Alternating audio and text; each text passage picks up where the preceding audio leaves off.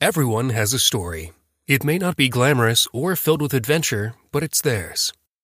Welcome to Lifting with Larry, the podcast that features the unique stories of everyday passengers from the world of rideshare.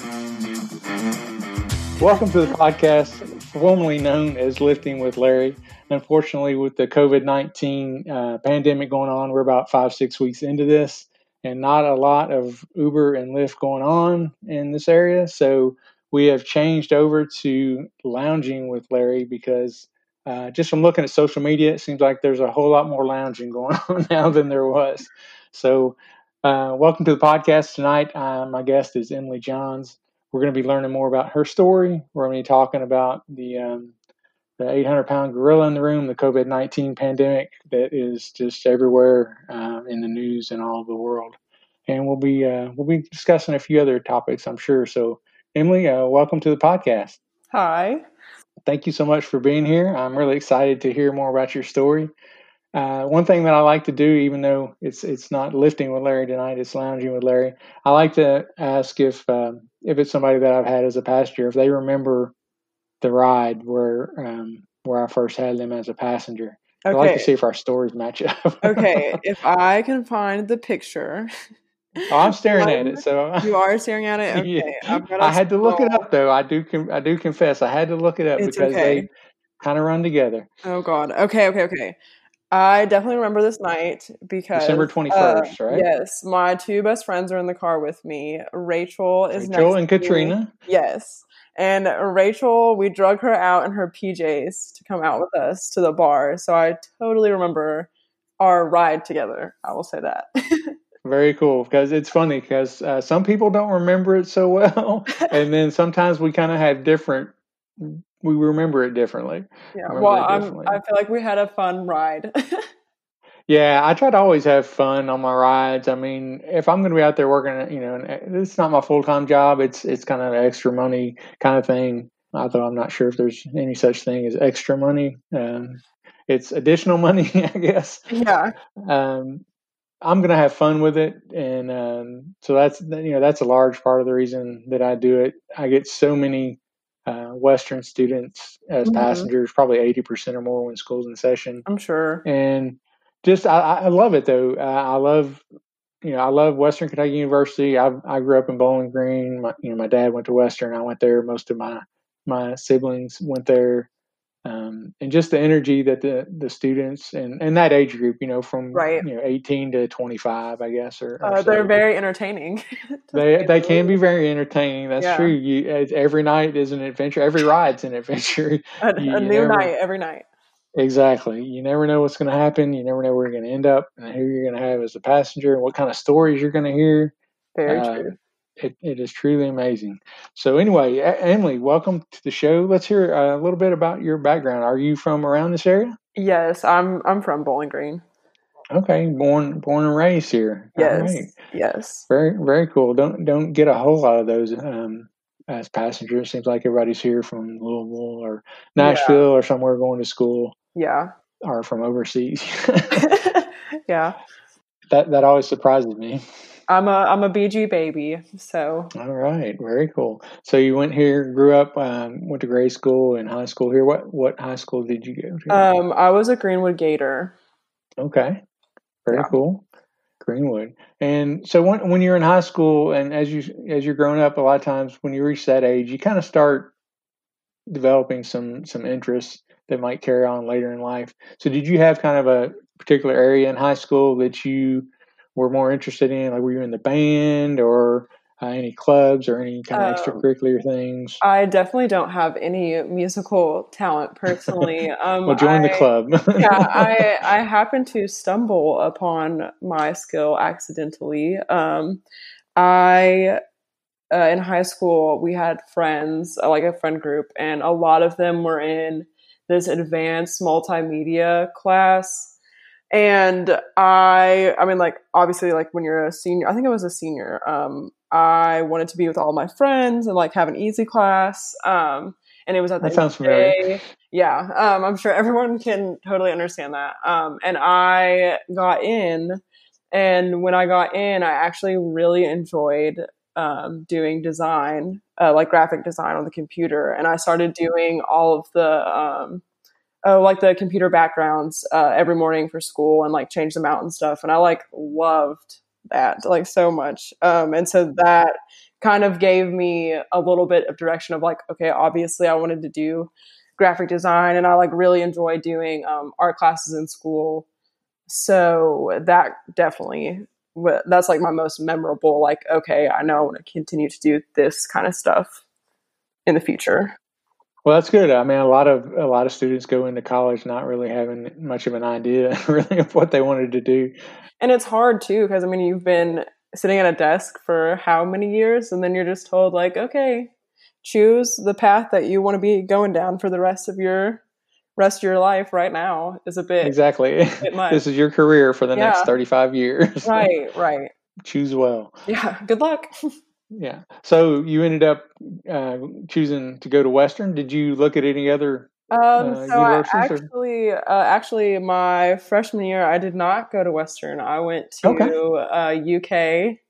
Um, I kind of rebelled, and I was like, "Oh, I want to get out of Bowling Green. I hate Bowling Green." Blah blah blah. You know, the sure spiel. Um, and I went to UK, and I did integrated strategic communication, which is like an annoyingly pretentious name for literally just saying advertising. I'm, you know, it was it's so I hate saying it, but that's what I did there, and right. I hated UK. I hated it so much. Um, but I will say, like academically, I loved it. Um, I really liked my teachers. I really liked school, mm-hmm. but socially, I did not uh, prosper there whatsoever. And that was definitely like looking back on it, it's totally like my fault for not like reaching out and like being more involved like on campus and stuff. But I also don't think I had the ability to do that at that age whatsoever. Right, and that's tough, and that's one thing that we've kind of you know tried to stress to all of our kids is um, try to get involved with with some things. Right. Don't just live in your dorm room. Right. Um, but but that's again, uh, you know, that's not easy to do for some people. I know. Um, I was involved with FCA at Western, mm-hmm. and that was that was probably about it. yeah, yeah, um, yeah. No, UK was very um, uh, sorority and fraternity um, oriented. I would say mm-hmm. um, all the people that I knew, uh, girl wise, all rushed. Um, I did not just because that wasn't what I wanted to do. And I don't see any like harm in doing stuff like that. Like if that's what you're interested in, by all means, right. that just was not my cup of tea personally at all. Sure. Sure. Yeah. It's the same with me. I, I didn't have time. I was busy working. Um, and none of our kids so far has have ended up uh, joining mm-hmm. you know, mm-hmm. fraternity or sororities. We we do have two sons that are UK, but they play lacrosse for UK, so they've kind of yeah. got a built-in social system. Yeah, because their team, even though it's a club team, it's not a, like a you know Division One team or anything. It's very competitive. They have a oh, hundred sure. plus people try wow. out every year, and so uh, it's it's a pretty pretty big deal for well them. congrats to them for making the team. That's awesome. So you had your first year there and decided uk is not the place i want to be. Yeah i um i kind of figured that out by the first first semester for sure. Um and then after that um like i didn't even i could like kick myself for not even like i didn't even look at western whenever i uh, did colleges because that's how stubborn I was about not going here. And uh, after coming back and like I took a campus tour over um, winter break that freshman year, and I really really liked it. And everyone was just like so much more welcoming. It was just home. You know what I mean? It's it's sure. not.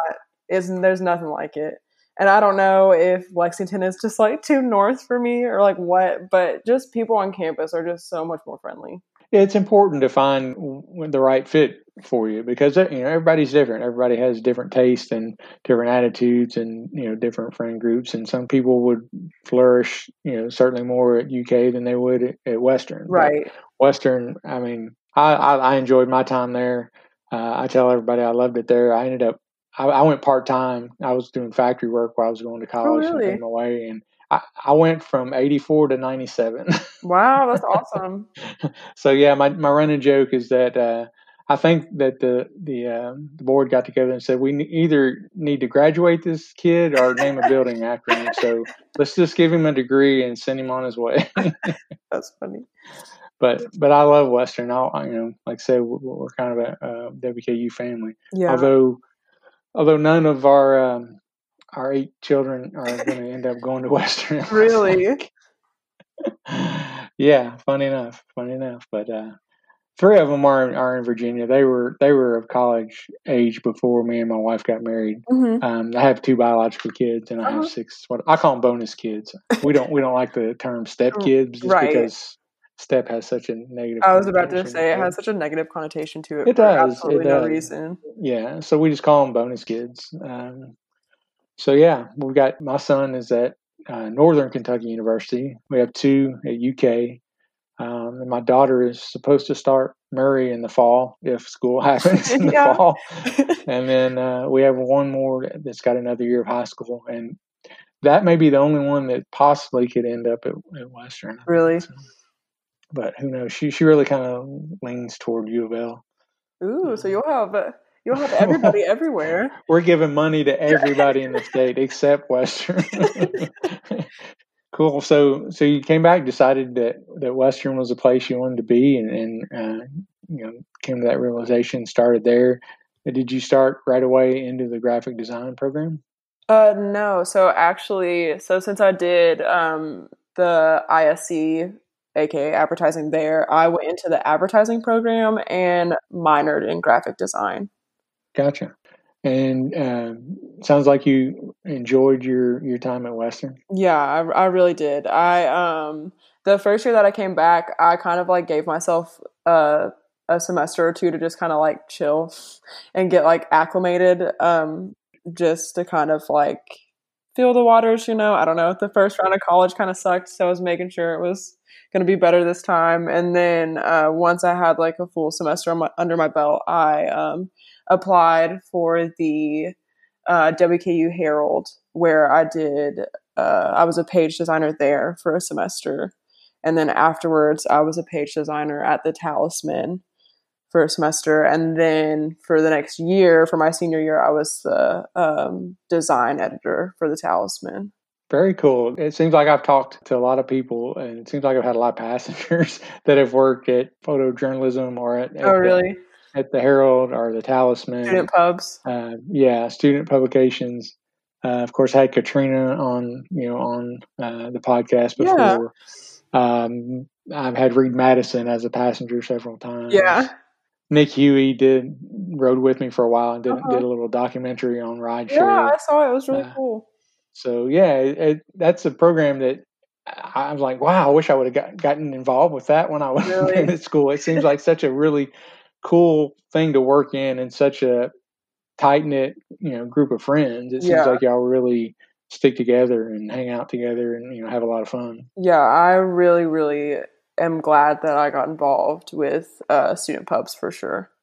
Yeah, so it gives you not only does it give you kind of a built-in friend group, it gives you you know people to hang out with. It gives people to help or bounce ideas off because they're studying the same thing that you're studying. Right. It was a very uh, a great place for like collaboration and creativity and just kind of like just making something together that was really cool was awesome for sure.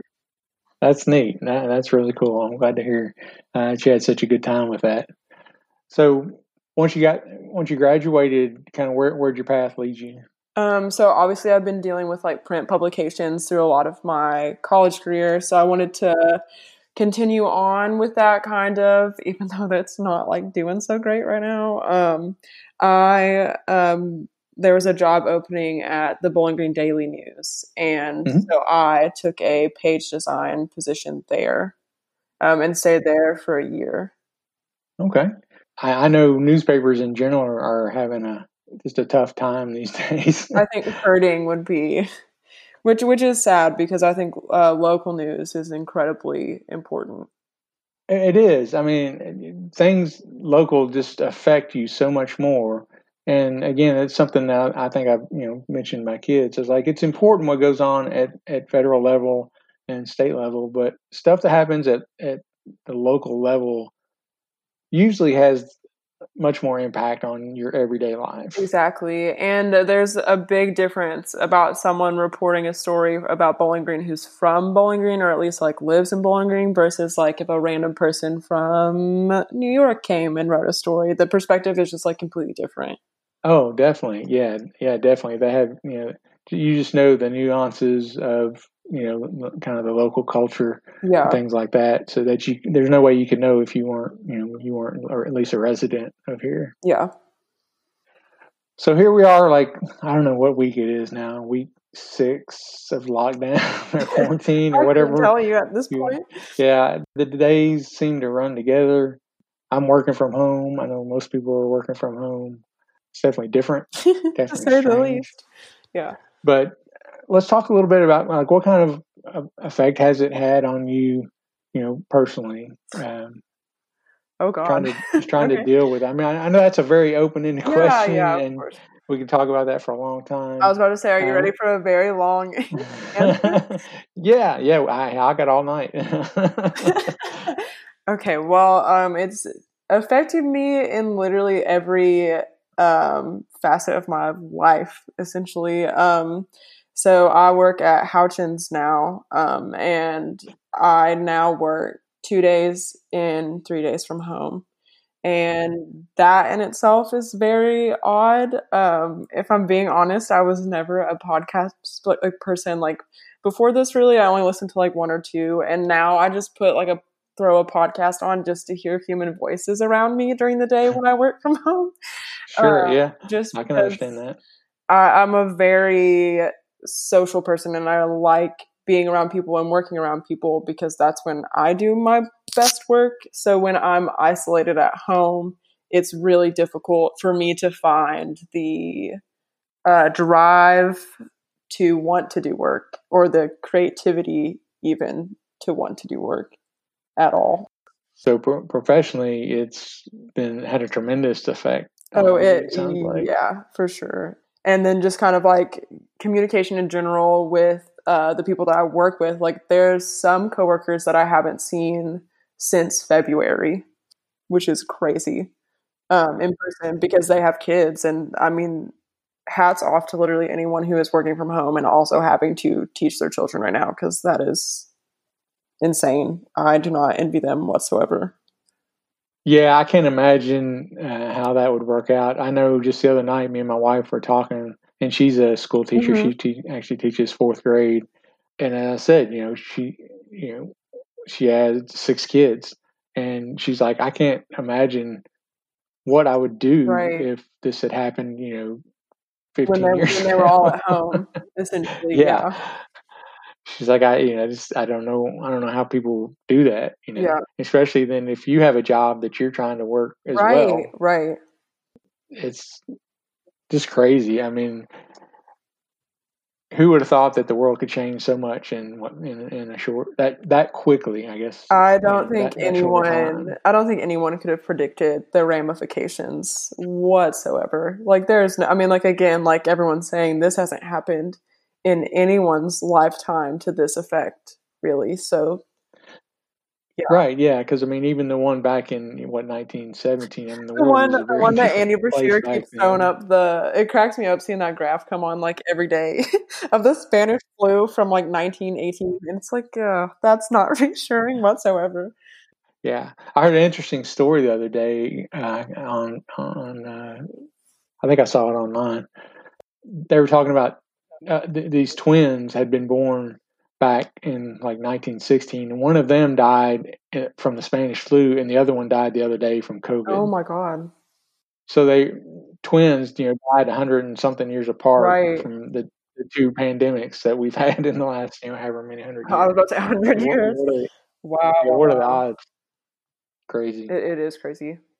So yeah, it's it's definitely you know affected you know so many people professionally. I, I, you know, I'm trying to think of somebody that it hasn't affected. I really can't. Uh, I could not. I don't unless you were like literally living on a random island in the middle of nowhere, with no communication with anyone. Maybe a lighthouse yeah. keeper, maybe. yeah, like literally, I I don't think I think this has literally affected everyone. Yeah, and I, I do okay with it. I mean, I'm a I'm a computer guy working in the IT mm-hmm. department. My office is kind of in the depths of the middle of the building with no windows. They stick me away from the public. Are anyway. you in a basement too? Not in a basement, but I mean we're just one floor. But you would, I mean, you would never know. Like, yeah. if, unless it's raining like really, really hard, I have no idea what the weather is outside. Yeah, that's how that's how my office setup pretty much is for the most part. So I mean, we we fluctuate between you know going out and dealing uh, with people at all the city locations, and then sometimes we're more in the office. So it, it's it's not I think is weird for me as is somebody who deals with people every day. Right. right. That would just uh, just the stress level. Yeah, for so many sure. people has gone through the roof uh, with all the different changes. You know, professionally, you're everybody's working from home or not working or unemployed. unemployed. Yeah. And again, it's a, you know we we have discussions around the dinner table, and you know I I, I really think that the the financial implications and ramifications from what's going on are going to be felt throughout the rest of my lifetime. Absolutely. I don't doubt that whatsoever. You know, I, I don't think we will ever go back to the way it was before. This. I don't think that that's an option. Like, I don't think that there is a going back, especially, well, I mean, like, especially like within the next year, just because of there's no vaccine, there's no like proven cure for it um, that we know of right now. So it's just all really up in the air. Yeah, and they keep talking about, oh, there's not going to be a vaccine until next year. Well, then I read they they don't have a vaccine for any coronavirus. Right. And there's like 8,000 different strains. Right. I don't know why they're so sure we're going to have one for this. Uh, again, I think I think a lot of uh, people in like higher up positions are obviously just trying to like settle people's like discomfort and anxieties by saying like okay well it'll probably be here next year just to give people some kind of solace i guess even though that's not yeah yeah you know you wonder how much they know and how much they tell us. I know it's uh, me and a coworker have had this discussion this theoretical discussion many times that if the government knew a like a big meteor is getting ready to hit the earth in in a week would they tell us? Right I don't think they would. I, I don't think they would. My thing would be, what would be the point? Right, right. All it's going to be is then you're going to have this pandemonium. People going, yeah, yeah, yeah, yeah. It would be crazy, and uh, just people would be doing anything and any everything they right, thought of. Right. So yeah, it's had certainly effect on on on on our finances. It's yeah. had an effect, you know, on our profession. Socially, it's shut everything down. what do you mean socially? There is no socializing. Really. I mean, you know, the Zoom Zoom is the new is the new happy hour. I've, have you heard of the app House Party? Yes, we, we. I actually just downloaded it yesterday. I really that one has been fun because to me it's a little bit more accessible than Zoom. I don't have to uh, use my laptop or anything, and then you can kind of play games with everybody. So I, that one's like that one's to me is like FaceTime but with games essentially. Cool. See, I need somebody to get me educated on because, like I said, I downloaded. I have no idea how to use it. All I know it's is my wife was telling me that one of our sons in Virginia was telling her about it and saying we should do it. Mm-hmm. And I'm like, oh, that sounds like fun. Yeah. And I did. Uh, actually, I had set up a Zoom meeting for me and my uh, my mom and, and stepdad and my um, all, my siblings. I'm one of seven kids as oh, well, oh, wow. so we have a, we have a big family. Yeah so yeah, we. it, it was, I never thought I'd be video conferencing with my mom. I tell you, I just. I mean, I really have to. Yeah. Say that that was something I never surreal, thought I would experience. A little bit. yeah. yeah, very surreal. But yeah, they popped right on there, and you know, there you go. I, but at least you know, at least we have that. That I'm trying to be very grateful in my outlook on things. Yeah, I mean, think if this would have happened 50 years ago. That I mean, uh, I would like to not think about that. yeah, I mean, or even you know, I've seen it. You know, people talking about what if it happened when you know 30 years ago, or whenever when we just had flip phones. Uh, well, I was going to say, any time before internet, I feel like would have been very difficult. You would have seen a very high rise in pen pals. Yeah, and I mean, I, I, think people would have been going a lot more stir crazy. I think there would have been oh, even more, you know, depression and stuff that, uh, yeah. that's going on. Yeah, just because you would you would lose that sense of you know connectedness. Yeah, and that and again, like that is a very I'm very grateful that we do have that. However, at in the same at the same time, it's not the same. It's nowhere near the same. I was talking about it the other day, and I was like, I haven't had a hug since like March, the beginning of March. That's and like my family, like we usually always like hug each other goodbye. Um, even right. friends, you know what I mean? Like in any situation, I'm a, usually if it's someone that I know, I don't just like hug random people. But you know, I mean that's a very odd thought. I guess. Sure. Like, I have not really had any physical contact since any of this started. Oh, I, I can't. That that's tough to imagine, and, and I'm sure tough to deal with. I mean, I, you know, we're big huggers too, and so I can't imagine not not even you know being able to hug somebody. Right. That's crazy. Wouldn't wouldn't recommend it to anyone. Yeah. But, Doesn't get a thumbs up yeah. from you. yeah, not at all. so yeah, socially, I don't know. I don't know how long it's going to take to get back to any resemblance of of how things used to of be. Of normalcy. Yeah, I mean, when when is, are you going to see uh, you know a wall to wall packed bar again? Uh, not for a very long time. I wouldn't. I don't think that bars could open up to full capacity until like the fall. I hate to speak that into existence because it's such a horrible thought. And I yeah, never. It's already been spoke. yeah, and I never thought. I I told my friends I was like, I will never complain about the BG bar scene again. After this, like, oh my god, I would give anything to just be chilling at Cliffs right now.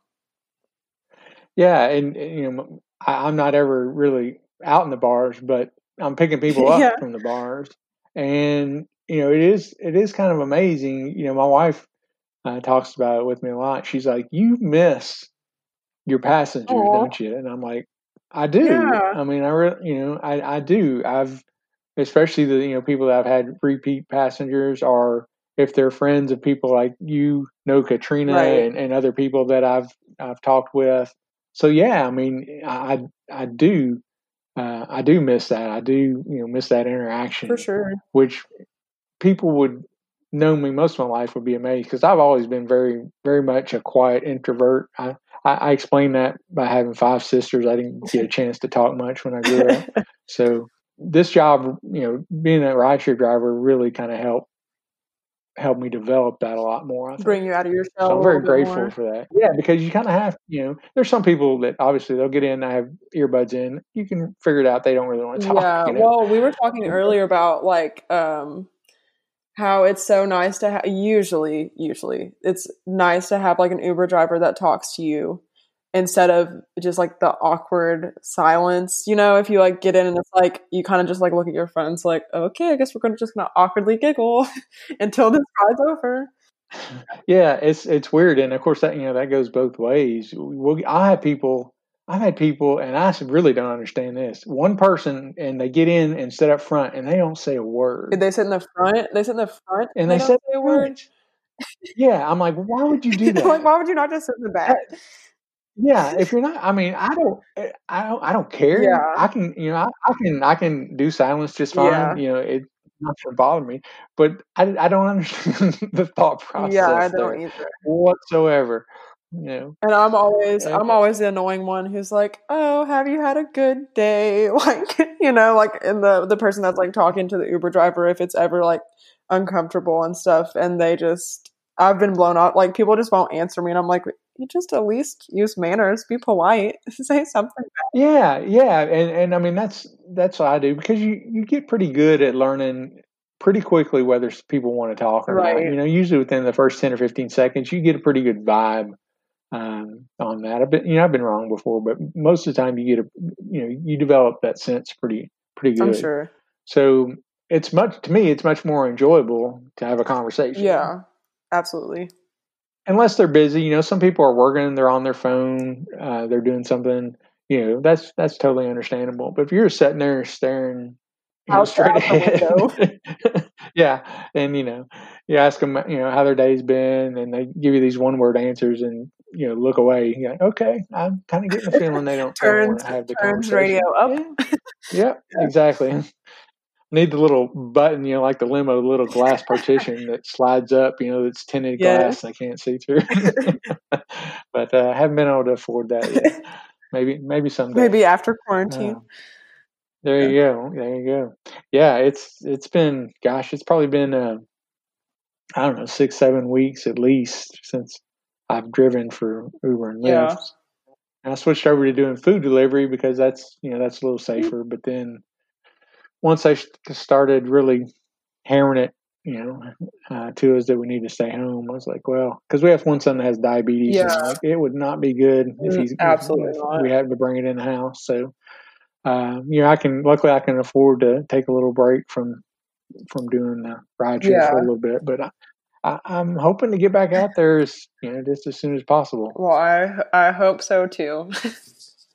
so, guys, so we've covered the financial aspect, yeah, we've say. covered the social aspect. So, how you doing with the whole pandemic mentally? I know we've had a, just a little bit of discussion, and I've discussed um, I know you listened to the Josephine's podcast. We talked about mental health. I've yeah. talked about mental health on several other podcasts as well. It's just such a it's such an important thing. So, how have you been coping kind of uh, mentally with with the whole lockdown? Um, at first, it was pretty much pure panic, um, but not in the sense of like I wasn't able to function. It was more of I'm I depend on like structure to function. And essentially, it was like having a Molotov cocktail thrown into that structure and blown to pieces. Um, and then having a lot of like again like i said we're big huggers um, i'm a very social person and like being around people um, and that's kind of like a safety net for me and a lot of those oh i'm trying to think of like a correct word to call them but um, just like stability structures like in my life are like gone. You know what I mean? Like within a week. So that was not fun to deal with whatsoever. Um, I mentally have to keep, I try to keep think, looking at things at a very short term, like day by day aspect. Um, I really don't like thinking about the future because what if there isn't one?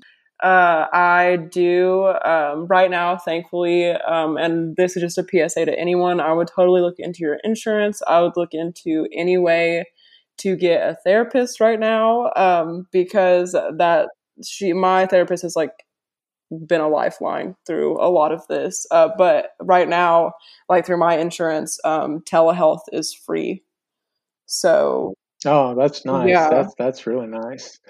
Yeah, I, I, know so many, you know, so much insurance and stuff is having, you know, is having to switch over and allow the telehealth. Yeah, well, right I mean, like, how could you not? I mean, like, right, right. This is unheard of, essentially, um, and I think that anybody um, who needs help, regardless of if you have money or not, deserves to have a lifeline, especially right now.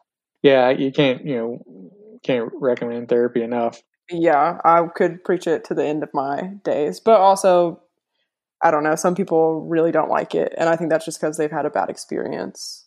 Yeah, again, it's, I mean, it's something where you have to find the right match. Yeah. You know, you have to find the right person that you, that you click with. For sure. Uh, just like the right college for yes, you. Yes, yeah, exactly. and just like colleges, it took me a couple times to find the right therapist. So. Yeah, and, and I think that's not an uncommon thing. Yeah for sure. So yeah, if you go if you go try therapy for the first time, if you're listening to this and you do go um, try therapy the first time and it just doesn't seem right, you know, don't don't just give up and say, oh, this is you know this is a bunch of hooey and it doesn't work for me. Maybe it's just not the right therapy. Yeah, I you know, would totally agree. Try a couple at, at, least, you know, three, four before you before you um, you know decide to check yeah it. and i would totally recommend uh, like what i did when i found like the therapist that i really really like now um, i literally just googled like therapist in bowling green and i kind of did like a little not exactly like a quiz but i filled in like the things that i would need help with and it that was like so much better than someone like recommending one to me or um, just kind of like finding one You know what I mean? Like without even researching anything about them, really. Yeah, because you know they are different. They do some, you know, have have strengths in some areas and weaknesses in other areas. Uh, so yeah, you don't want to just pick a name out of the out of the, Out of the yellow book or, pages. or anything like that. Yeah, oh that that person they look successful, Yeah, or they look professional, whatever it is. You, yeah, you want to do your homework just like you would on you know uh, you know any other type of doctor or you know somebody working on your house Yeah. or something like. You're not just going to pick pick somebody Willy nilly. uh, out of the blue. You know, uh, hopefully you do a little do a little homework on, on the back end to to kind of have a better chance at, at hitting that right person the first time. Yeah, yeah. So she is. She, my therapist has definitely been very helpful and has definitely gotten me through some very tough weeks, to say the least. But as at the same time, and not just my therapist, like I'm still able to like talk and see to my parents and um, some of my really close friends. We've all kind of like been around each other since the beginning of this, just a handful of us. So thankfully, I've also been able to see them. Um, I would totally also recommend exercise. I I have been exercising ever since um, college, essentially, and I would totally recommend that right now for sure. And thank God this is happening in like the spring because if this happened in the winter, I genuinely don't know what would happen. I yeah, I'm just so glad there's like sunshine and warm weather right now. Oh, I agree with you 100%. If this would have happened at the beginning of, of you know fall, I think it would have been even even rougher than it is now. Or even And I also agree with when the- it was rainy and gross. Yeah. That that would have been Oh my gosh, we had so much rain. Yeah. Oh, so much rain. It's like every day. Yeah. And I agree with the exercise too. Uh, I definitely need to be better about it, but I've been doing, trying to do, you know, I've got an app like so many people, just an app that you body weight exercises at home. Yeah. And then today I actually went out and did, uh, for the second time, I, I, I did the um, day one of Couch to 5K. I'm Oh, about six or seven years ago. I got into running Yeah. and uh, and got up and did did a bunch of you know me and my me and my son. He started running with Uh-huh. me, and and I have an older sister, our younger sister. I mean, um, she she's a running machine. She just uh, she she was in a hundred mile race a few weeks ago. Wow. um, but yeah, did did some five Ks and ten Ks, and did a couple half marathons, and then then uh, got remarried and just completely dropped Oh, off no. the face of the map. Not as much of a priority anymore. Well, it was just you know it was it was busy. Yeah. You know, I, that's my excuse. I know you make time for what you want to do, but Right. between between my day job and Lyft and Uber and podcasting and all the kids and life does get busy sometimes I, sure. am sure. I'm sure it does for sure. But it felt good to get back out, and even though I was you know alternating the walking and running today, and will be for for a little bit, it felt great to get back out and actually get on the road. I'm actually looking forward to it. Well, good.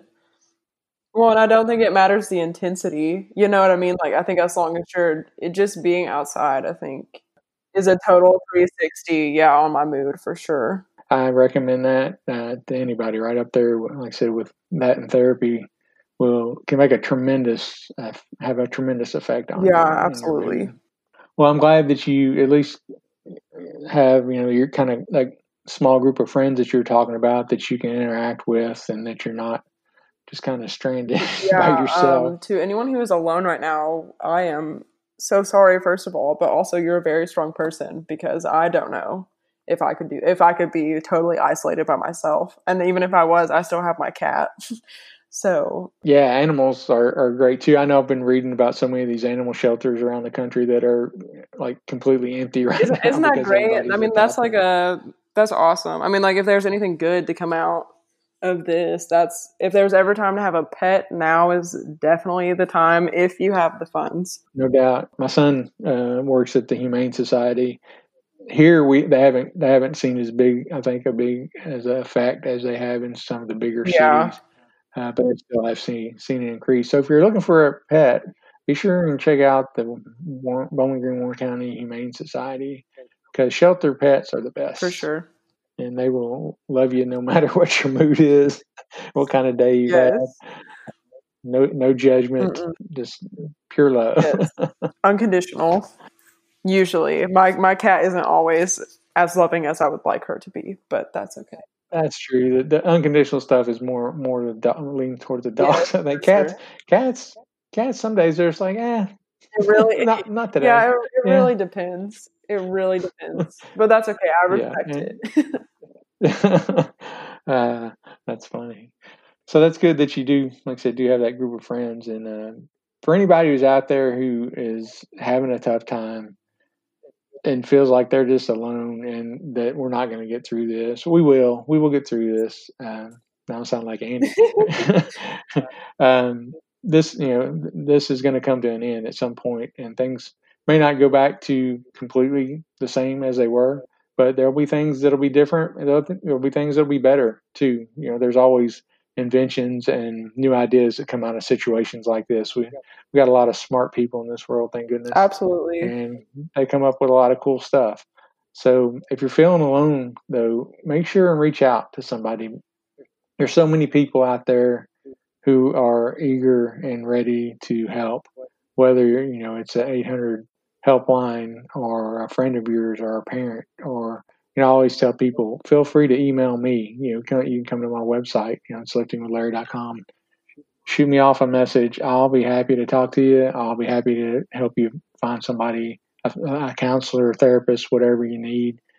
But but don't ever give up hope. You know, it's it's gonna it's gonna gonna be a different day tomorrow when you wake up Absolutely. every day. So it once once um once we kind of get back to I guess kind of a semi-normal existence. If if you had the chance to what would be like your perfect night out? Oh God. Well, I don't. I don't think I would go somewhere in Bowling Green, but if I mean, like, obviously, I guess. it doesn't have to be in Bowling Green. Anywhere. Well, I mean, like, honestly, I would die to be at a live show at Tidballs right about now, or just be chilling at Cliffs. Um, it doesn't have to be any kind of razzle dazzle. Um, I was also talking though. I have not danced in a long time, and I mean, like, dance like you know what I mean? Like you kind of have to dance by yourself and stuff, but like not the kind of dance where you're like at a bar or like at Tidballs or like and just having a Mhm. good time with like no cares in the world. I have not danced like that in so long, and I would love to just do that sometime soon. Well, it sounds like you need to put that on the Yeah, list for sure. for uh, for and and that, this is the big thing I think that is so hard to deal with this pandemic is the fact that we we don't have any idea when it's going to be over or you know they're always talking about well it could come back in the fall Right.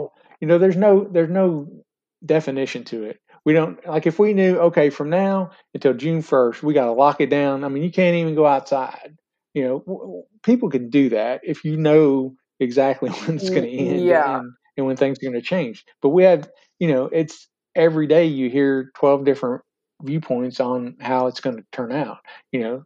Some people oh we're getting over it. We've reached the peak. We're on the downhill side. Other people know it's getting ready to have the second wave and it's going to be worse than the first Yeah, wave. I you know, you hear Yeah, the uncertainty of it all is incredibly um, debilitating. I, I agree 100%. Uh, it, it's just so hard, I think, for us to wrap our minds around not knowing and, and you can't plan. It's, you know, it's like people who are really sick uh, and they always say, well, you know, the hard part's not knowing what's wrong with me. Once I, once, once I know and we have a plan, you know, no matter how bad it is, at least we, we have a plan of attack Yeah. and, and we, we can, we can, you know, we can go I think it. the, the key term that you just used is we have a plan.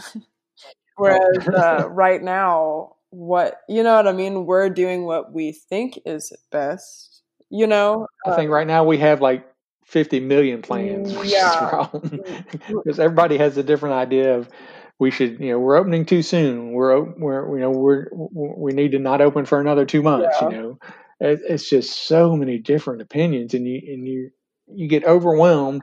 We have so much information, so many news channels and online news outlets and message boards and everything we can go and you just like get bombarded by things. Absolutely. It's very it's incredibly overwhelming. Um ever since this started or not ever since it started, but I would say when was the week when things got started getting serious like March 15th, middle March. I want to say, Yeah, um, yeah. is when it got really serious. Uh, whenever that happened, I have had my phone on Do Not Disturb since then because the Not a bad idea. yeah, and um, also I would totally recommend staying off um, like your apps right now. I really uh, the way that I use apps now are completely different. Like Instagram, first of all, no one's doing anything, so I really don't care to watch someone's story. Whereas unless it's like someone that I'm really close with, and I'll like watch a few of them, but and then scroll through my feed. But other than that, I kind of just hop off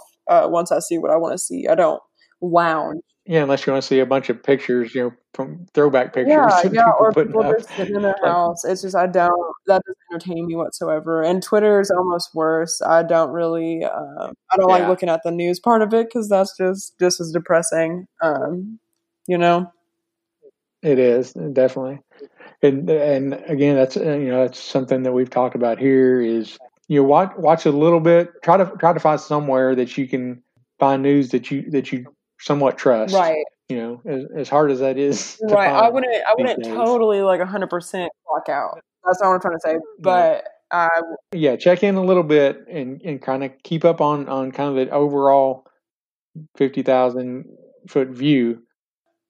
Yeah, but don't sit there in front of the TV for for five hours watching you know watching news. yeah, I totally would not recommend that whatsoever. No, because it's just gonna uh, depress you, and you'll you'll walk away not knowing any more than you knew. You'll just walk away with more depressing news, but without having any kind of like outlook for the future. I think. exactly, exactly. It will it will steal your hope, and I, I have complete confidence that we will bounce back from this.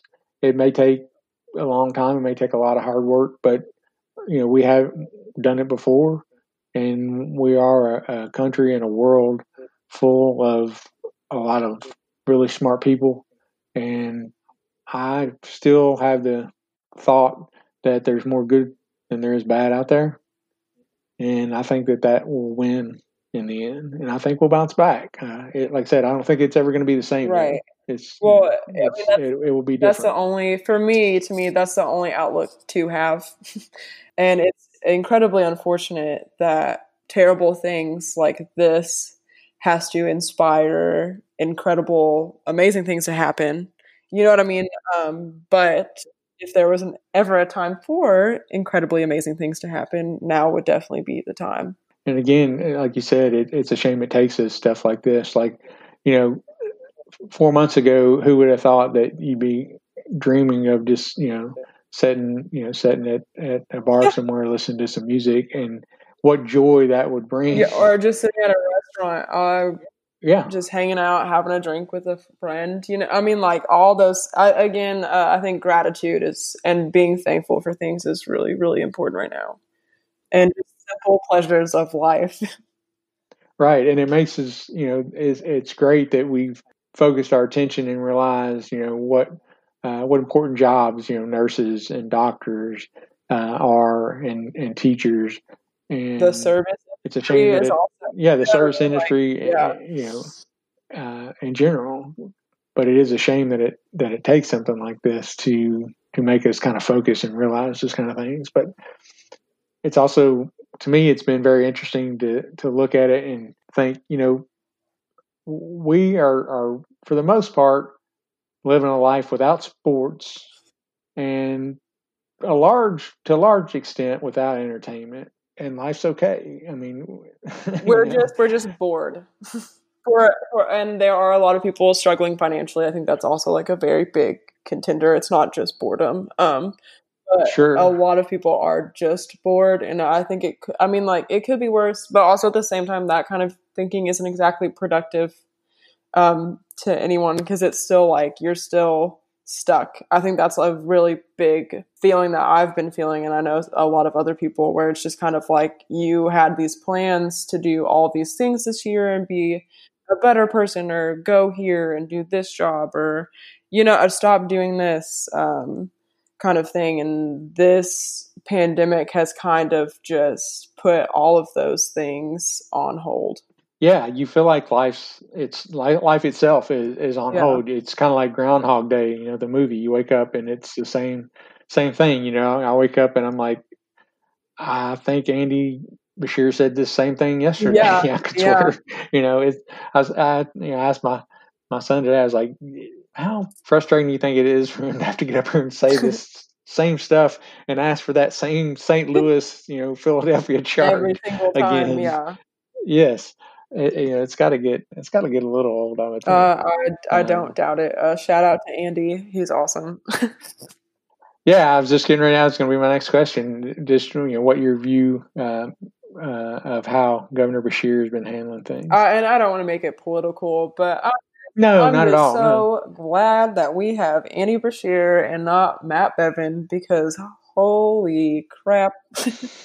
I don't even want to know what would have happened had that been our reality. So I think we should all be very grateful that we Kentucky is finally ranked number one in something that is good instead of being like the number one in obesity. You know what I mean? Like we, yeah, we are so low. lowest education. Right, yeah. right. Um, so to finally have, I think, um, a leader is is very hopeful and very reassuring. He's obviously been a very reassuring person during this time. However, I have stopped watching his um, daily updates just because 30 minutes of it is him saying the same things that he has been saying. You know what I mean?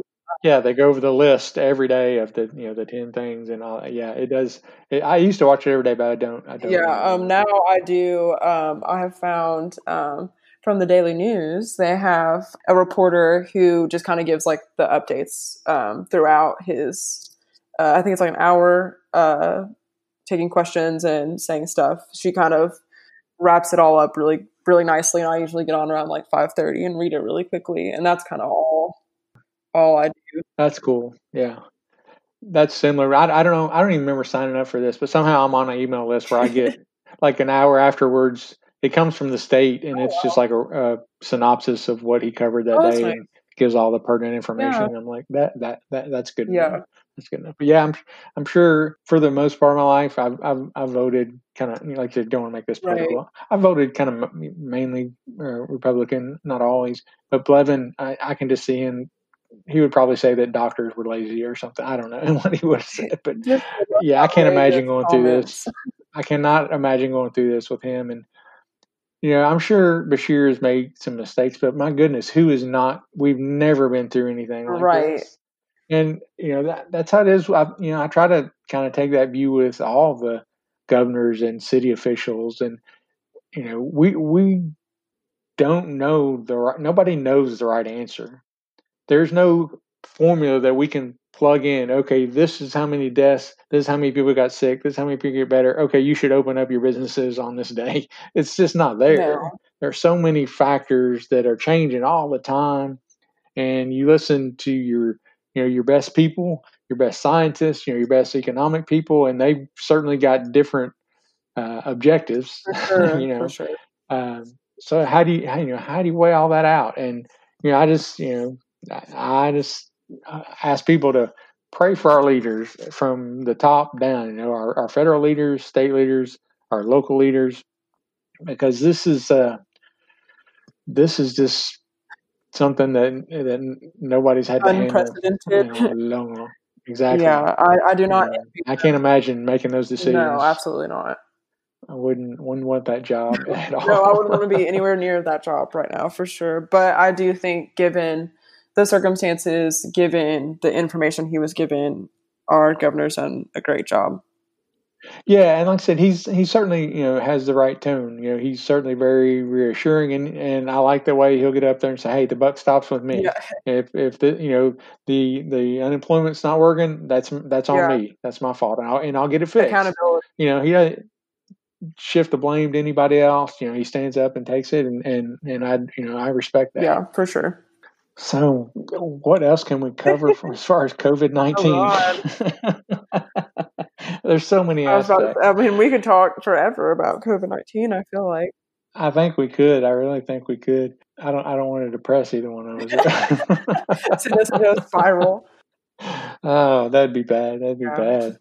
Oh my goodness, be like, no, don't ever go on his podcast. He just depress you, and then he hangs up, and you have to go hide in a corner in the fetal position, and it's just bad. It's just- so let's let's hope that doesn't happen tonight. All Oh, absolutely. No, I'm okay. I'm okay. Tonight, tonight's a good night. I'm okay. good. I'm glad to hear that. I'm glad to hear that. And when this is all over, and when I get you as a passenger again, I owe you a hug. How about That that? sounds great.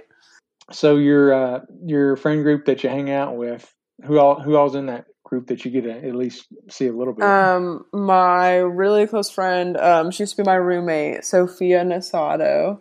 I don't know if she's ever been one of your passengers, but um, she's a really close friend of mine. Um, we live really close to each other, um, so we've been able to hang out a lot. Um, I've also, um, I think a big thing for me um, as well has been doing really like nostalgic things that I used Mhm. to do. Like, um, I got my bike from my parents' house, and I was like thinking about it. I was like, I have not gone on a bike ride since I was in high school or like maybe middle school. You know what I mean? Just like go on a yeah, like I just don't.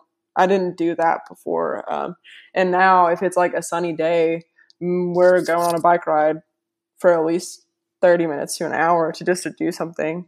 Uh, you know, and it, that increases. That makes my mood like way better. I don't know about their moods, but I, I mean, like being outside and being in the sun is just great and doing stuff like that. Um, but I've hung out with her a lot. Um, I don't know if you know Ross Basham at all.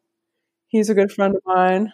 that name sounds familiar. So I've I've either met him or probably seen him on Instagram Yeah. or something. Um, and then um, my I've hung around um, Craig Brown. I don't know if you know him. He's in um, Sugar Daisy. Oh, okay, yeah. Yeah, cool guy.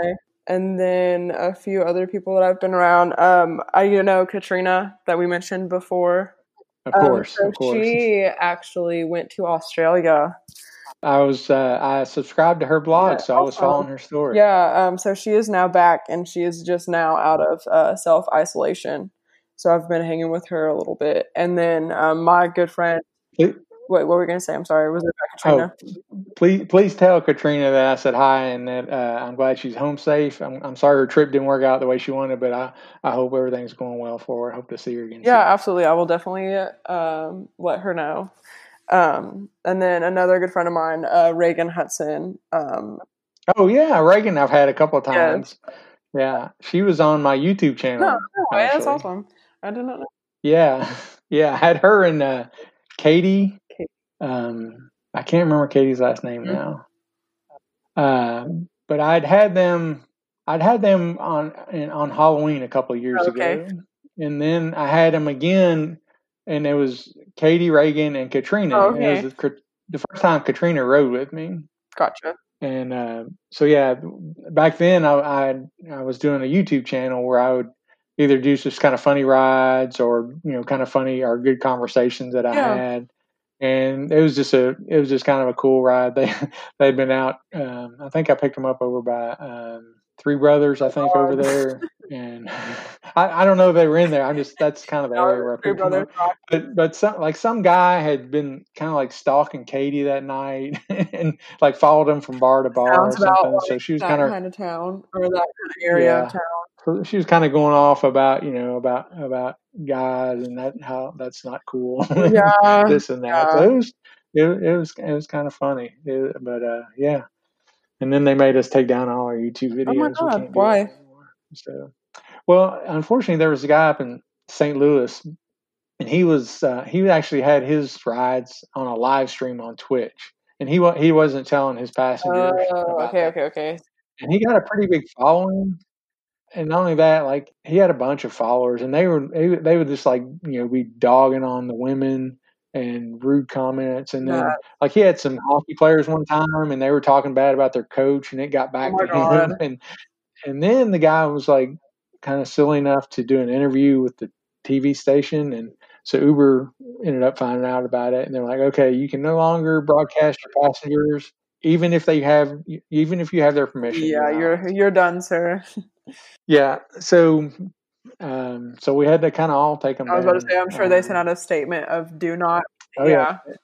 they change their terms of service all the time, and they just send it out. And, and unless you accept it, you can't go online to drive. Right. So, uh, you know, you're pretty much kind of stuck with it. And uh, the, the the chance of them finding my little YouTube channel would have been kind of slim. But I enjoyed doing it so much that I didn't think it was worth the risk.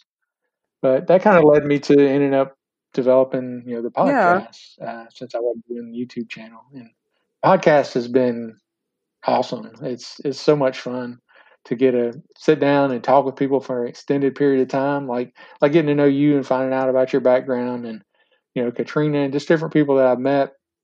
Because Bowling Green, eh, you know, it's pretty small. Yeah, most of the rides sure. are like ten minutes at the most. You know, mostly unless you're taking somebody out to the mall. Yeah, you're going from you know like the square to Hilligans. You're not going to get somebody's life story in there. Yeah, you're probably gonna get either someone at their absolute happiest or someone at their absolute worst. I'm guessing in a in a Lyft ride. You, you you you do you you absolutely do. I mean, you get people that have you know maybe just graduated Western, Right. or they just got their dream job, or you know they you pick them up at a wedding reception. I mean, and it's like the happiest day of their life. And then you also get people who get in, and I know I've had a couple of people. Like I had one guy get in, and um, he was a couple of years out of college, I Mhm. believe. And he was on the phone when he got in, and he was talking about half the ride, and he finally got done. He just he was talking to somebody, and he was like, "Hey, I gotta I gotta get off here. We're about there. I gotta tell my brother when I get there." So he finally got off the phone. He's like, "Man, I'm I'm sorry for being on the phone." I'm like, "You know, you don't have to apologize. You you you can be on the phone, you know, whatever." And he's like, "I just uh, he's like, I just found out that my younger brother's roommate was killed in a four wheeler accident last night, and I have to go in and, and tell him Oh him." my god, that's crazy. And I'm like, how, I'm like, man, you know, how do how do you What do you- I was going to say, what do you even say? I mean, like nothing that you say is yeah there's nothing i'm going to say that's going to make anything better Yeah. and and it's weird because some people um some people need you to listen to Right. them and some people need you to talk right. And you got to kind of figure out which one they are and you know there's there's been several people that I've just like hey you know can i just pray for you right now? And you know i'll sit with them and pray for a few minutes and they're you know they've they've always been receptive. I've never had anybody that's you know kind of rejected Right. that or not wanted that. And if they did you know that that's fine too. I'm not trying to infringe on Yeah, anybody's yeah. rights or anything but they've been very you know very very thankful for it but you do you see people i've you know had a had a guy get in and he was like uh, i just need to run run to work real quick and go tell him i'm not going to be there i'm like oh that's fine he's like yeah my my, my brother just died Oh my god! and I gotta I gotta take care of everything. I'm like, holy cow, man! I'm you know I'm, I'm so sorry to hear that. And I think he was still in shock. I really think he was still in shock. I am sure he was. I don't understand how he couldn't be. Yeah, I mean his eyes. He just had that kind of a vacant look, and I mean he wasn't that look of somebody that was on anything. It was you know a very different look, but just Yeah. dazed, just a completely dazed look, and not much emotion even. And I, I think that's really what you know led me to believe that he was just in Yeah. shock. So yeah, you see, you know, from the best to the worst, and kind of everything in between. You see people that are kind of three sheets to the wind, and uh, I don't doubt that at all. that, that's pretty common. You know, that's that's a that's a very common thing. But you know, you know that going in as a driver. Yeah. You know, especially if you're in a college town, if you're not up to dealing with that, then you really should probably not be Doing it. doing ride share, Yeah. or at least just drive during the day, or you know, on the weekends uh, during the day, or or something. If you're driving Friday, Saturday, night, Thursday, Friday, Saturday night, you know you're gonna get people that are drinking. That's just the way it is. Luckily, I'm pretty I'm pretty laid back. It takes a lot to get me going. So if you're not tearing up my car or doing something that's gonna get me a big ticket, Yeah. uh, I'm pretty cool with it. You know, I try to have fun. I I've had tons of people turn up the radio, you know, sing along karaoke, you know, whatever you want to do. I'll play anything you want. Uh, I don't care. It doesn't matter to me. Uh, so I, I'm out to have as much fun as my passengers are having, if I can, without drinking. You know, the drinking part, I have to kind of, you know, I figure there probably should be one of us sober. kind of illegal there. A little bit, a little bit. And although I do work with all the police officers here, I'm not going to push. my Oh, absolutely not. I don't think any of us really want to do that. I'll save that card for uh, when I really need it, which I hopefully ever won't. But you never know. Yeah. Yeah. Well, cool. Well, Emily, um, is there anything out there that um, that we haven't discussed that you'd like to talk about, or that you'd like people to know about you that that we haven't kind of brought up tonight? Um, No, you know what I mean. Like, um, do you have any more questions? I don't want to. I'm I'm not good at like sitting and talking about myself. Really. Um, I could ask questions all night. Really. well, if you have any more that you feel like we didn't discuss at all, um, okay, so I'll ask you this. So you're in you're in um, right now. You're working for Houchens now. Uh, so in like in the future, kind of what would you like to if you could kind of plot out, you know, where you'd like to go or what you'd like to do in the future, what what are some things that you kind of look forward to in the, you know, say a few years from now when hopefully things are much more normal than they are today? When there's not a pandemic happening. Let's hope this is a one and done for our lifetime. Yeah, I would. I don't know if I can handle another one, honestly, but um, no. In in a couple years, um, I don't know. I love Bowling Green, and I I like being here. Um, I know that's sometimes not the most popular opinion. But um, hey, I'm right there with you. I've been here since I was seven. I wasn't born here, but uh, I've been here for like 46 years. So a few years under your belt. a little bit, yeah. I'm almost learning my way around. but yeah, um, I I would like to do um, a little bit more of like design with a cause, if that makes sense. Um, not as much commercial um, just because I think those are the sectors that really need the most help and are actually the most important. Personally, um, I did some work for Phoenix Rising a couple years ago. Um, oh, that's a great uh, organization. Uh, yeah, and I really that um, was an incredibly eye-opening experience. And if um, you got anyone knows what they do or don't do, I would totally recommend um, looking them up because human trafficking is um, it's more present um, in our community than you would really. It really is, yeah. Feel free to say as much about them as you want because I, yeah, most people here I have no idea right. that it even happens. Right. Well, I mean, I had no idea. I felt like I had like a bubble just pop. I felt incredibly um, stupid, but uh, just very privileged. I felt very privileged to not, you know what I mean? Like my version of evil did not include that. And so to know that that happens around not just um, in the US, but for it to, it happens in Bowling Green. And for people to just kind of ignore it is, it, it's such, it's a shame. It's, it's horrible. And it happens to children. It happens to women. It happens to men. It happens to, it's just like, it's horrible. But, um, that organization is amazing and they do amazing things and they totally need more like volunteers and stuff like that so. Yeah and i think a large part of uh, our large percentage of the population are like you were and, and like i was. They just they don't know that it happens right. there. they think that's something happens over in thailand right and they don't realize that it happens here in Bowling Green, not just in the United States, but it happens here in Bowling Green. There are women and children and, and people that are trafficked here in Bowling Absolutely. Green. Um, I 65 is a huge interstate and network. Um, the Corvette Museum, I'm sure a lot of people don't want to hear that, but that's a hub. Uh, the Kentucky Derby is also one of the like most popular places for that to happen. So yeah, it, it definitely hits home and it's not just, it, you know what I mean? It's not like taken um, all the time. It's in Bowling, Kentucky too. And on, and on like college campuses too. It's crazy. But so yeah, on a, on a lighter note, I would like to do, um, I would like to work um, and do maybe some more like volunteer work with organizations like that uh, in my future. And then also, just because of the pandemic happening, I would love to travel and go um, a lot more places because I really have not been to see hardly anywhere. I've been to Florida, been the high, I'm trying to think like the highest up north that I've ever been was probably like somewhere in Indiana. Oh yeah, you you, you gotta get out. More. Yeah, for sure, absolutely. I mean, like I've only been to like. Not yeah, now. I not recommend traveling at all right now, but um, yeah, uh, I definitely want to travel more for sure.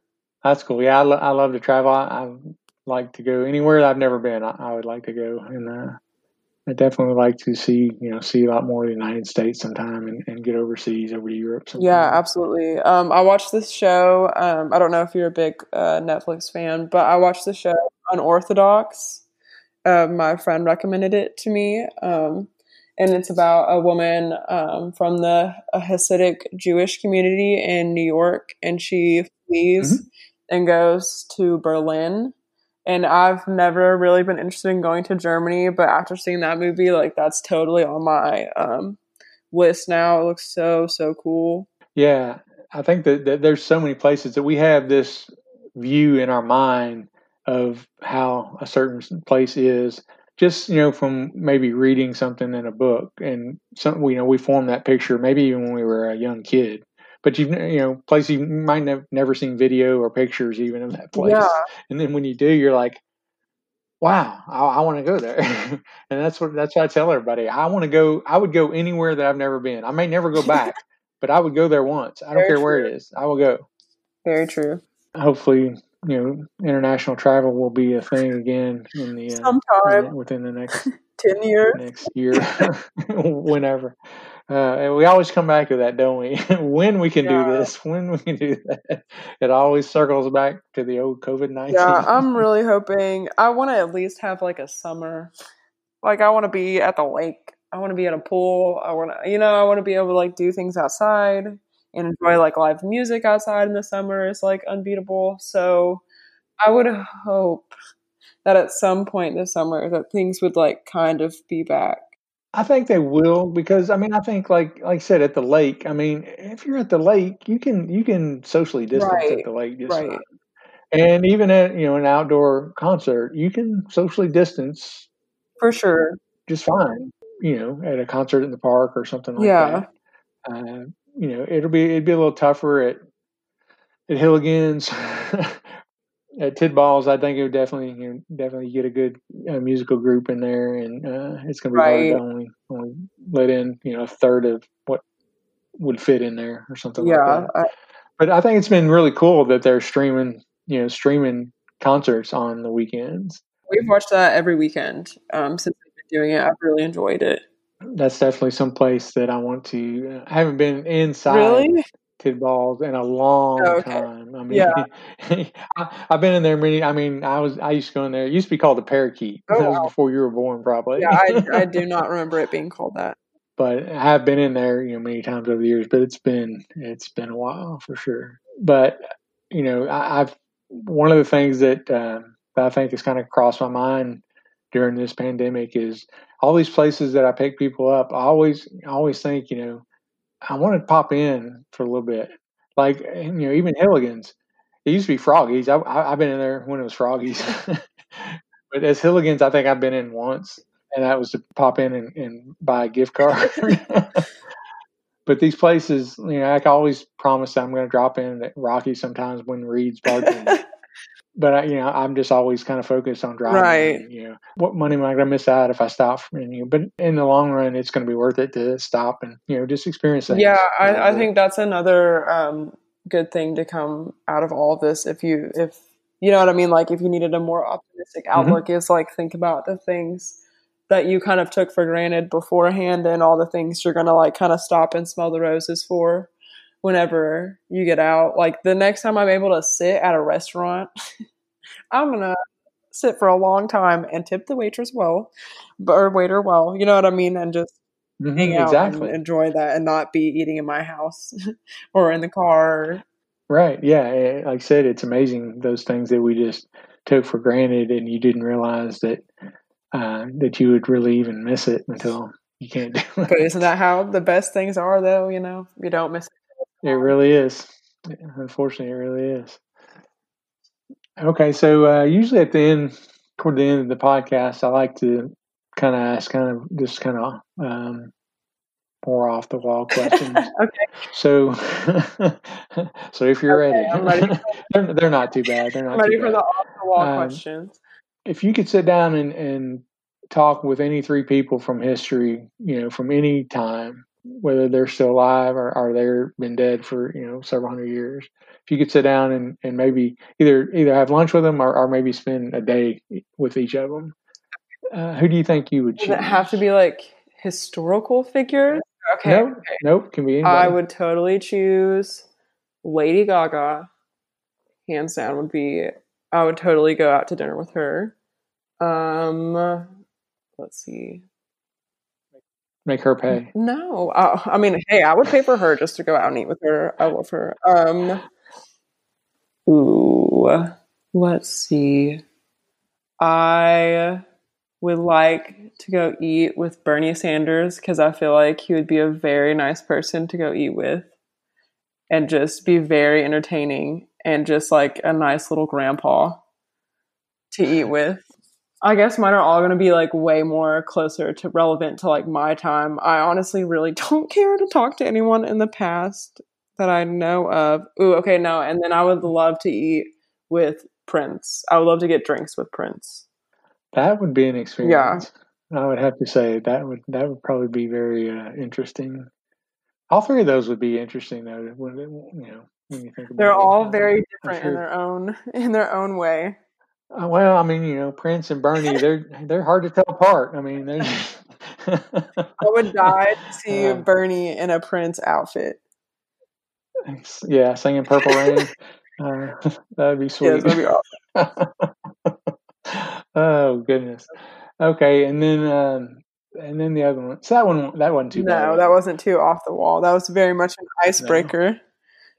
Sure. Yeah, and so that's yeah. So I do my icebreakers at the end. So I, I guess I'm bass backwards here or something. um, the other one is what's what's something that um, that most people don't know about you that that you would kind of like people oh, to know. God. I know that's always a hard one for people to. And if you don't, if you can't think of anything, we we can. I'll I'll think of another one. It's like the question of like, oh, what's like a random talent that you have that no one else can do? Hmm. Um. Okay, maybe something that not everyone knows about me. Um, is that I am a sexual assault survivor. And so I'll just do a little plug here. Um, if you are a sexual assault survivor, um, I believe you. And please, please, please reach out and get help and talk to other people.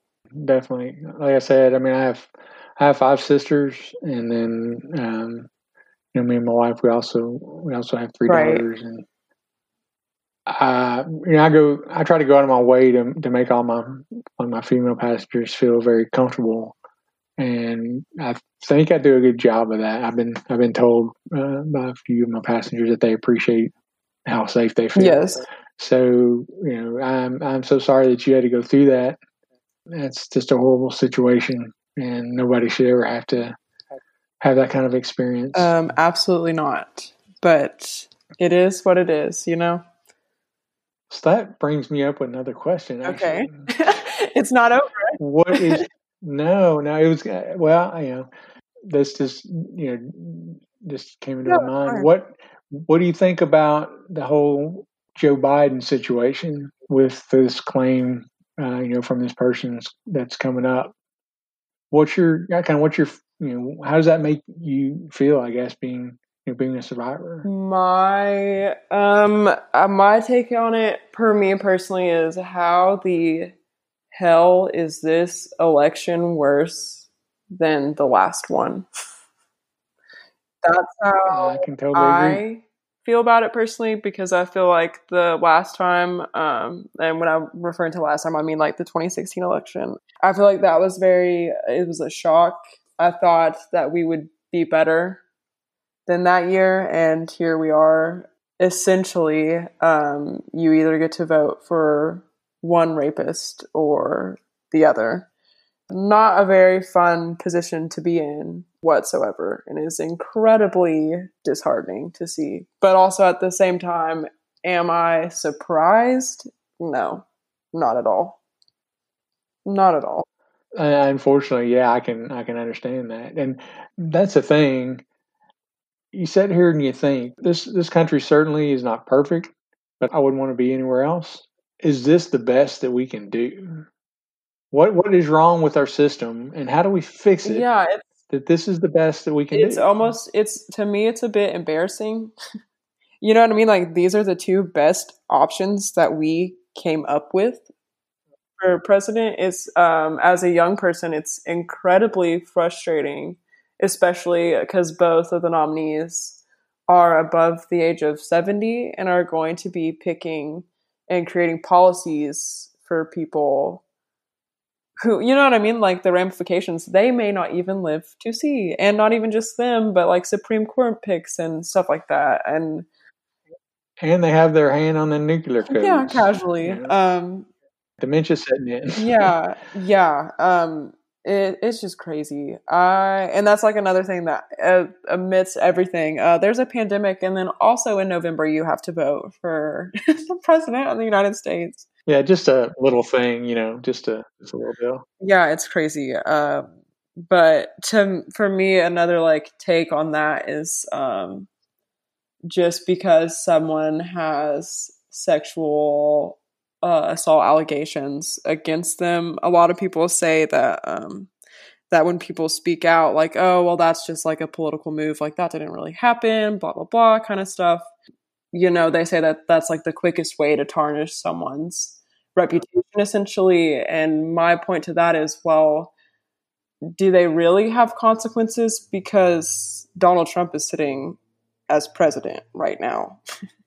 yeah, it didn't seem to hurt him too much if anything, he proudly and crassly talked about how he did such things. So it's just, it's just like it's just crazy, um, and it's very interesting of a topic to hear people that you wouldn't think would have certain opinions have crazy opinions on it, and it's really disheartening uh, to hear sometimes.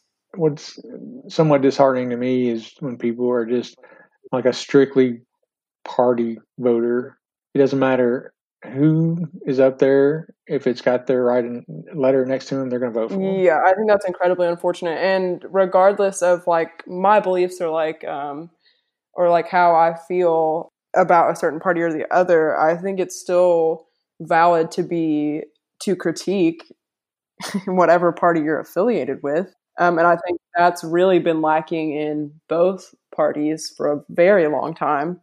Um, but I do think with the um, the so- social media and like everything and like everyone is kind of an expert now on everything and just seeing everyone kind of have their own opinion everywhere uh, i don't know sometimes you don't need to be posting that but at the same time um, i don't know i i don't know how i feel about the free speech speech stuff either so it's tough. We get like you know we we we kind of commented on before. You get bombarded with so much an overload for sure. And yeah, we have all these twenty four hour you know news channels, and they've got to be talking about something. And it's gotten seems like it's gotten to the point where well, if we have to make it up, eh, yeah, that's okay. you know, as long as we're talking. Yeah, but this, but I don't know. At the same time, like I don't want to promote like fake news. Um, like I do think that news organizations are incredibly important, is but only when they're coming from credible sources. Right. Yeah, we, have got to have that to keep people. yeah, check. I don't think that like shutting down um, certain news stations and stuff like that is anywhere near what we should be doing. Um, also, uh, I think accountability is a really not just with news, but I think politicians. Um, that's becoming a bigger play just because we have the internet at our fingers now. So just like uh, with Joe Biden, just like with Trump, um, people can come out and share their stories in a way that they couldn't have before, and I think that's really important. Yeah, that's a good thing. It's you know, it's certainly I guess easier to get your story out, maybe and heard, than it was 30 years For ago, sure. which is which is a great. But thing. the frustrating thing is that the exact same thing continues to happen Right. It doesn't seem like it's you know put a dent in it. I guess yeah, it's not it's not changing, and that's horribly frustrating. And uh, again, like I said, just having having five sisters and, and three daughters that just uh, makes me makes my blood boil when I. When and it does that. happen to men too. Sure. Yeah, I know. Me and me and my daughter um, participated in the Take Back the Night walk one year, um, which was really you know, kind of eye opening. Yeah, for sure. Um, to hear some of those people talk. So wow, just when just when you thought it was done, I threw a curveball in there, didn't I? I? If there was something that not a lot of people knew about me, I think that would be one of them, and that's one that I'm like comfortable talking with now. That takes a lot of courage. I, I know a lot of people, you know, it, that it has happened to can't or you know don't don't really want to talk about it, and I'm sure it took a while to get to that. For point. sure, and everyone has their own, you know what I mean, like journey with it. And I would totally recommend. um EMDR therapy to anyone with PTSD, and it, it doesn't even have to be um, sexual assault related. Um, it was actually created for um, veterans, but I would totally, totally recommend that to anyone that suffers from PTSD. I'm not terribly familiar with it, but I two of my um, podcasts, I call them podcast mentors, I guess, are up in Michigan, and um, they have a, a, couple of podcasts. One of them is called GR Rideshare Adventures, and it's a rideshare yeah. podcast. But then two of them, uh, Jason and Ben, also do one called Threads Life Unfiltered. Okay. And they brag about shaming people to go to therapy. I mean, they push therapy yeah. a lot. They talk about it a lot because they're both in therapy, and you know, Jason especially, he had you know he had abusive childhood, and you know he he's tried that that therapy before. Um, I think last time I, I heard he was kind of on a break from it, but he was looking at, at getting back into it. But they talk up therapy quite a bit. They even have uh, National Therapy Company as one of their sponsors. Oh, awesome. So yeah, it's it's definitely out there, and it's definitely worth it to connect and find and search out and, and, a good therapist that you click with that can help you with whatever it is that you're doing. Yeah, absolutely. Because they can help with, I mean, just you don't have to you know you don't even have to have something huge going on no uh, for them to be able to help if you. Eh, well and especially like during times like this people that i know that don't usually have anxiety um, are incredibly anxious right now and i just think reaching out to someone especially someone who has an unbiased view of your life um, that isn't incredibly close to you in a per- in like that personal way um, that your friends are or that your family members are um, and you can't always tell your truth to close people in your life, you know, um, that you can to a therapist. Um, and I've, um, my therapist now is incredibly not judgmental, and because we all do stupid stuff, you know, it doesn't matter who you are, we're all going to make mistakes, and just kind of like learning from those is really important. And I think therapy helps with that a lot. Yeah, it certainly does. Uh, and again, I just certainly would recommend that to anybody because there's so much right now. Like I said, there, there there's so much going on, so many reasons for people to be anxious. Whether it's not knowing, you know, when this is going to end, or whether it's you're stuck somewhere where you're, you're alone. Because I know there's people who have, you know, uh, conditions that that they would really be in bad shape if they if they caught this, you know, virus and so I know people who are are in their apartment alone, yeah. you know, totally, completely alone. And then you have uh, our situation where we have all their kids home yeah. from college, and it's and it's kind of okay. We're used to doing this for about two months during the summer, and now all of a sudden it's going to be six months or yeah. more, and that can create you know tension. Absolutely, because um, you you know it's just a different dynamic, and we you know we kind of got used to it was just our our two girls were here, and, and the three you know three older boys that are in Kentucky were all at college, and you know our two daughters sometimes they go to their other parents' mm-hmm. house, and so we had nights you know it was just me and my wife. Uh, that has not happened in in a while. Yeah. In a while. So yeah, it's it is different. There's so many stressors right now uh, that can be pushing on people that uh, you need to talk to somebody. You need you need somebody who can be objective. Exactly. Like you said, somebody who's outside of your circle of friends or family that can look at it from an objective viewpoint and call you out on things when you're you know when it's BS. Holding you holding you liable. Exactly. Yeah. You need certainly need uh, somebody to hold you accountable for what's going on and maybe flatten out the the speed bumps that you're. Yeah, doing. for sure. Well, Emily, my goodness, I think I really do think we could talk all night. Um, you're you're very easy to talk to, and I feel like we've just touched the tip of the iceberg. Maybe if you're up for it, we will have you back as a repeat of guest. Course. If you'd like always that. do a part and two. Exactly, a part two. We either either if we're still stuck in this, or maybe when things start getting back to normal. Hopefully, it's the latter yeah. and not the former. because uh, we we might sound a lot more stressed out, or we might both be drinking. yeah, absolutely. If I was thinking, I was like, okay, I'm definitely going to have my little glass of wine. so uh, hopefully it will be, like I said, hopefully it will be the lockdown will be will be uh, lifted somewhat. Yeah. We can have you over to the house, and we could do a in person uh, recording and uh, have a home cooked meal for you. That too. sounds amazing. My wife's an excellent cook. She's part Italian. Oh wow! She's, oh, I trust her. I trust cook. her already. so that sounds great. Well, thank you again so much. It's been a pleasure to to talk with you tonight, and I appreciate you being a kind of a guinea pig here for me with this remote recording kind of stuff. I think it's gone well. Yeah, I hope so. and you know, I did remember to hit start record, so that's good. that's always good thing. Good. Yeah, that that was our practice round. We're, we're getting ready to take for real now. Uh, just kidding. That would be horrible. Thank but, you so uh, much for having me. I've really enjoyed talking to you too. I appreciate it. I appreciate that. And please tell Katrina I said, hey, I hope to see y'all. Um, have y'all as yes. my passengers coming up yes. again just as soon we'll, as possible. We'll pick a song and we'll sing a song really loud. And hopefully hopefully I'm a little bit inebriated. well, yeah. Well, I mean, we we'll just have to make sure that can be arranged. That can be fixed, right? Yes. I'll just carry around. I'll carry around something a cooler in my trunk, and I'll be ready. So there we Sounds go. Yeah, like really, no, officer. I'm not. I'm not selling beer out of my trunk. I promise. I promise. I'm not selling it. I'm giving it out for free. Uh, that's right. There you go. Nothing wrong with that. At all. uh, well, you have a good rest of the week, Emily, and uh, hopefully uh, we'll have some more of this sunshine and good weather. We can get out and exercise and I'm going to get my bike out. Um, you you made me think about that when you talk about bike riding. I haven't ridden my bike in a while too. I used to ride quite a bit. Me and my son actually did a triathlon oh together. God, awesome. It was it was the funnest race I, have ever done for sure.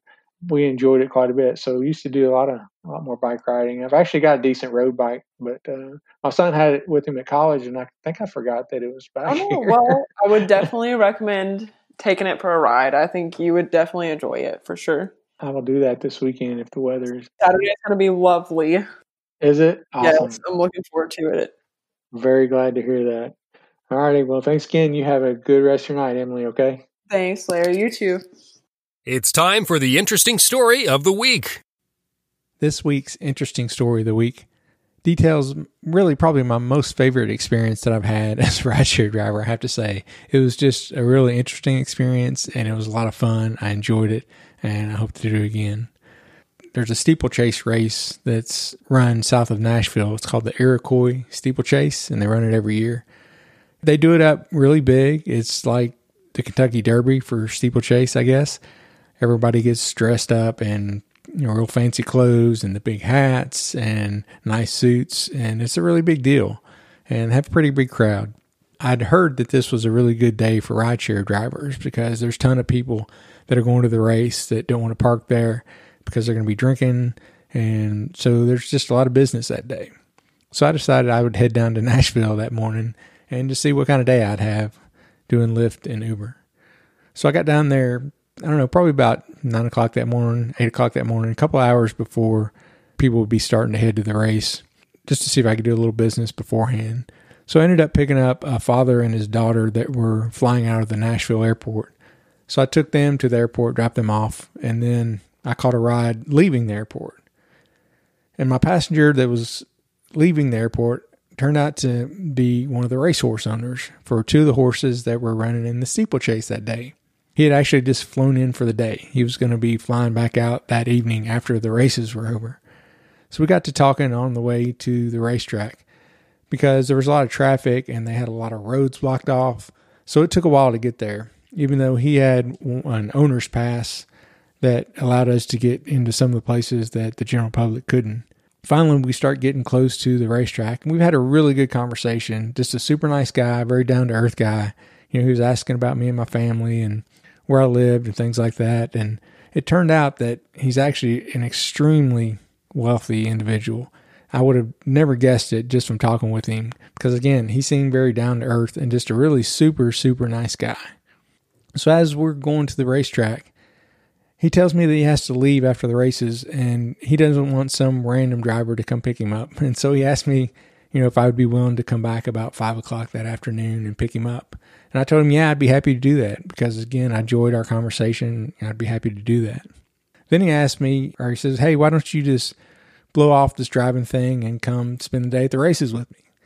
And looking back, I really wish I would have done it. I think it would have been a really fun day. But I told him, yeah, I probably need to to stick with my plan and try to make as much money as I can today. So, you know, I'll, I'll pass, but I'll be back here about five to pick you up. So I drop him off at the racetrack and I go out and drive the rest of the day and make pretty good money for a Saturday for sure. And then about 4:30 I start heading back to the racetrack so I can pick him up. When I get there, I call him and he comes back about 5 minutes later and he's walking and he's carrying this big silver trophy because one of his horses has actually won the race that it was in. So he was happy in a good mood and having a good day. So he gets in the car with this big silver trophy that's all wrapped up, and we start heading back to the Nashville airport. And he's telling me about the races and how the day went and all this. And uh, then he asked me if I drive in Nashville very often. And I told him that I get down there for special events, but you know normally I'm not in Nashville. And he asked me if next year when the race happens if I'd be willing to come get him at the airport and take him to the races again because he said he comes to the Iroquois steeplechase every year. I told him that'd be great, and I told him that you know if the invitation was still open, I'd actually be happy to join him at the race the next year. So he said that sounded great. So I took him to the airport, dropped him off. Fast forward a year later, that would be uh, May of 2019.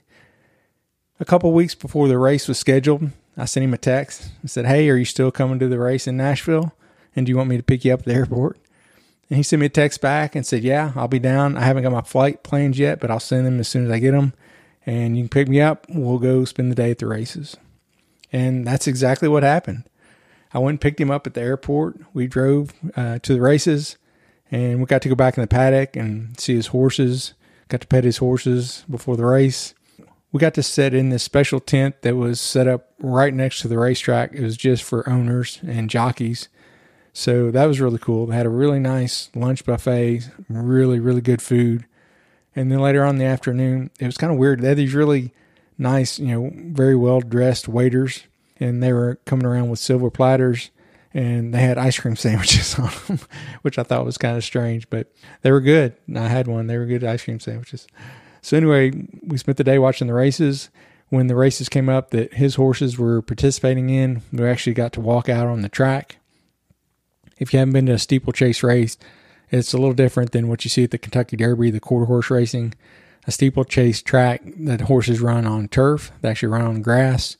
It's a long race, and they jump over a bunch of fences during the race. So very different, uh, as I said, from from quarter horse racing we sat there right by the track during the races that they ran. We actually got to go up in this little tower that was a two story tower right next to the racetrack. Uh, when his horses were running, we'd go up there so we could get a better view of the whole track because, as I said, it's a long race. It's a big, big track. It's hard to see all the way to the other side if you're standing on the ground. So, unfortunately, his horses did not win either of the races they were in that day, but we had a really good time. It was very interesting to me to be there because he knew a lot of the people there because his family has been involved in horse racing for several years. So he's been around these people. And most of them are very wealthy people like he is because it's not cheap to own racehorses, I'm sure, and travel around the country and watch them run. So anyway, he would be talking to somebody. He'd be like, "Hey, Larry, come over here. I want to introduce you." So he'd introduce me to some you know, big wig guy, and uh, he'd be like, "Yeah, hey, this is my Uber driver." or, or, at one point, I was talking to some people. He had gone off to talk to his friends, and I was talking to this lady, and she was talking all about her husband, and he was this big investment banker, and this was like the first year they'd gotten into racing, and they just got back from vacation in the Cayman Islands or somewhere. And she's like, "Oh, and, and what do you do?" And I'm like, "Well." I'm actually uh, I'm actually a rideshare driver and also a computer systems engineer. so it was kind of interesting talking to these people, but they were all super nice. I didn't talk with anybody who was, you know, what I would consider kind of stuck up or or boorish or anything. They were just really interesting to talk to. We had a great time, and after the race was over, we headed back to my car. I took him back to the airport and he flew back home to Florida. So, again, it was just an interesting day. I really appreciated the invitation and I hope I get to do it again sometime. With the pandemic going on right now, I don't know if the Iroquois steeplechase will run this year. And if it does run, I don't know if they'll let spectators be there. I know uh, as of this recording, they have let horse racing start in Kentucky again, but without spectators. And I'm not sure what the rule is right now in Tennessee, but I'm going to find out because the race should be happening in a couple weeks. And if it's going to happen, I need to send him a text and get things set up. But again, super nice guy, really down to earth, just a real pleasure to hang out with. I want to thank my guest again, Emily Johns, for being on the podcast. It was a lot of fun talking with her, getting to know her story, getting to talk with her a little bit about politics, about her life, about things we miss during this pandemic lockdown, and things we look forward to doing once this lockdown's over, and just touching on a lot of different things. I'm looking forward to having her back on the podcast again after the lockdown is over so we can uh, revisit a few things and just talk about more interesting stuff. Thank you so much for listening to Lifting with Larry. What's your story? If you enjoy the podcast, please take a few minutes to go to ratethispodcast.com forward slash LWL, as in Lifting with Larry. So again, that's ratethispodcast.com forward slash LWL. You can rate and review the podcast there. Ratings and reviews really help push the podcast up in the search rankings and exposes the show to more listeners. As always, God bless and stay safe out there. Thank you for listening to Lifting with Larry. To subscribe to the podcast, check out other episodes, and keep up to date, head to liftingwithlarry.com.